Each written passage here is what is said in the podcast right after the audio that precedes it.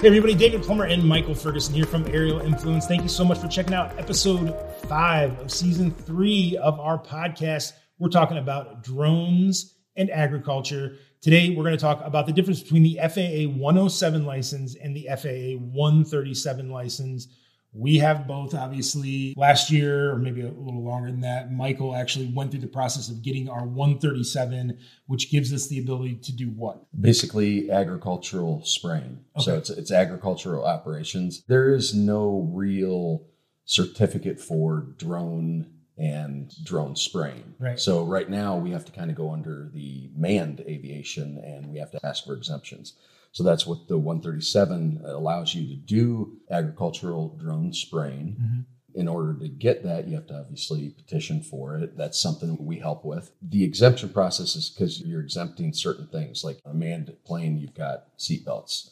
Drone, nobody's flying, nobody's on top it, of it. Right. Yeah. So there's certain goofy things like that that you have to get an exemption for. Basically, what the FAA wants to see is can you do this operation equal in safety to a man or better. Right. We've had the FAA come out a couple of times to talk to us. Yeah, we've been there to the local FSDO, that's the Flight Standard District Office. We, we got the 137. After that, you've got to have FAA come out. In our case, we did more of a commercial operation. So you can go for like a private operation where you're just doing your farm. Mm-hmm. In our case, it was commercial. So they wanted to see the office. They wanted to see, can you fly it? Basically, can you get up in the air with your drone? Let's pretend something happened. You have to land right now. Can you land it right now? That kind of thing. Right. So you're basically just showing that you are proficient at flying, and and it's understandable because you're talking about like this isn't a Mavic Mini we're talking about flying yeah. through the air. This is when it's fully loaded, either a 55 pound or a 90 plus pound drone. Yeah. Right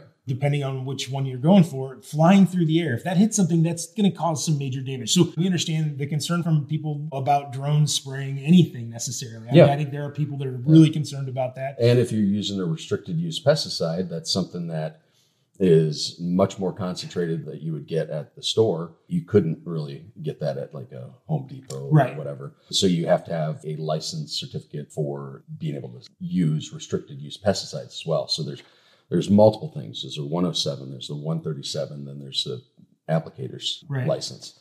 A lot of a, things, a lot of different things that you have to think about, and you got to check a lot of boxes, and that's why we're here, and that's part of the reason why we went through the process so that we knew exactly. which boxes had to be checked. Right. That's what we do. Not only are we here to help you figure out what drone is right for you, but we're also here to help you get through the process and be legal to make sure that you're doing things the right way so that you're yeah. not going to run into any issues down the road. Yeah, so we can obviously just sell drones. We can do consultation, that kind of thing, but we also have a template. So we'll go through with our customers, okay, what do you want to do mm-hmm. as far as like spraying or spreading? And then we kind of take their input as far as what they want to be able to accomplish and then we help them put it into a petition that we send off to the FAA in Washington. Yep, and then at some point they get that back with their petition ready to go. So interesting stuff. I think it's only going to get bigger with the future of drones. In our last episode of season three, we're going to be talking about something special that Aerial Influence is offering in person or online. Make sure you check it out. We'll see you next time. We are so excited about how drones can help your business or farm, so make sure to shoot us an email if you're interested in more information.